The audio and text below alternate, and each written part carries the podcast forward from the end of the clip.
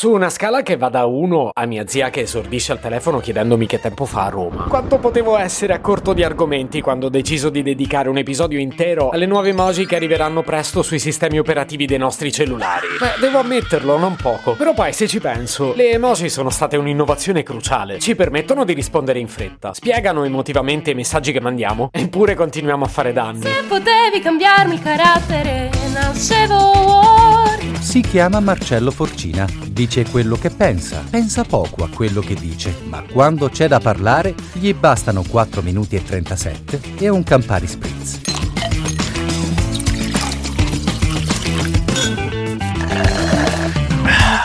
Come facevamo prima delle emoji? O almeno prima di averne così tante. Sì, potevamo disegnare l'occhiolino col punto e virgola e la parentesi, però a parte che gli sms li pagavamo e avevano un numero limitato di caratteri, ha pure detto che non tutti le conoscevano. E se l'obiettivo era rendere più chiaro il tono del messaggio, un problema di decodifica avrebbe reso ancora più rischioso il loro uso. Invece, beh, oggi è più facile. Davanti a un disegnino tutti capiscono. Beh, insomma, quando di ritorno da un funerale mia mamma mi spedì la faccina che ride con le lacrime pensando che piangesse, un leggero disagio l'ho provato.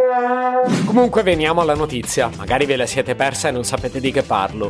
Sapete no che ogni tanto si aggiungono nuove emoji al pacchetto che abbiamo a disposizione sul cellulare. Negli scorsi anni le aggiunte erano di più, quest'anno sono solo 20. Al momento sono solo in beta, ma a breve dovrebbero arrivare per tutti. Ed essendo così poche, mi viene da pensare che abbiano scelto le più essenziali. Perciò a logica queste 20 nuove emoji dovrebbero essere preziosissime. Ah, ok, vediamo quali sono.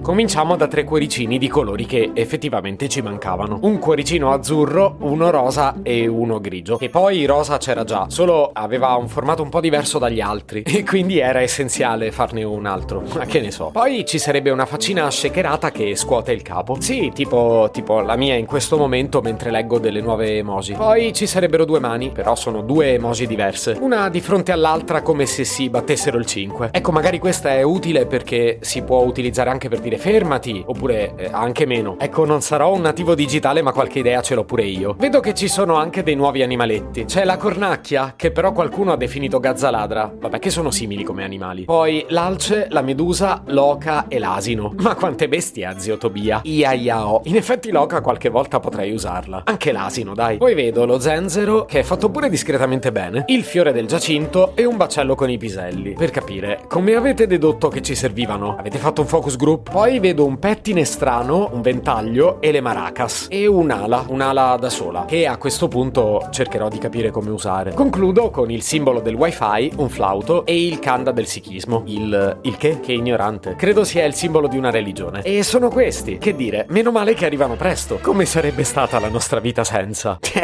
Magari io sopravvivevo comunque. A me piace fare lo scemo, ma sono consapevole che si tratta solo di emoji. Nulla di essenziale per le nostre vite, ma in fondo avere più opzioni mentre si scrive non è male. Però a questo punto mi chiedo perché non farne di più utili. Tipo la zucchina. La zucchina non c'è mai stata. C'è tipo un cetriolo tagliato a fette, ma non è la stessa cosa. Poi c'è la Statua della Libertà e c'è pure la Torre di Tokyo. Però misteriosamente non c'è la Torre Eiffel. Se è per questo non c'è neppure il Colosseo. Ma se scrivi Colosseo ti esce fuori uno stadio con tanto di scritta gol. Però se pensiamo agli sport che facevano nel Colosseo, ci sarebbe tanto da esultare per un gol.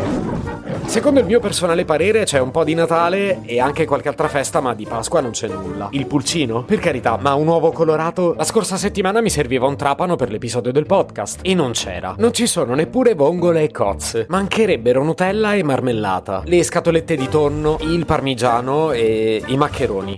E no, questa era la lista della spesa. Se potevi cambiarmi il carattere, nascevo Word. Un podcast inutile, effervescente e tossico, come una pasticca di mentos in una bacinella di Coca Zero. Questa serie è disponibile su tutte le principali piattaforme di podcast: Spotify, Apple Podcast, Google Podcast, Spreaker, Amazon Music e a breve anche sul citofono di casa tua. Stelline, recensioni e follow sono molto graditi.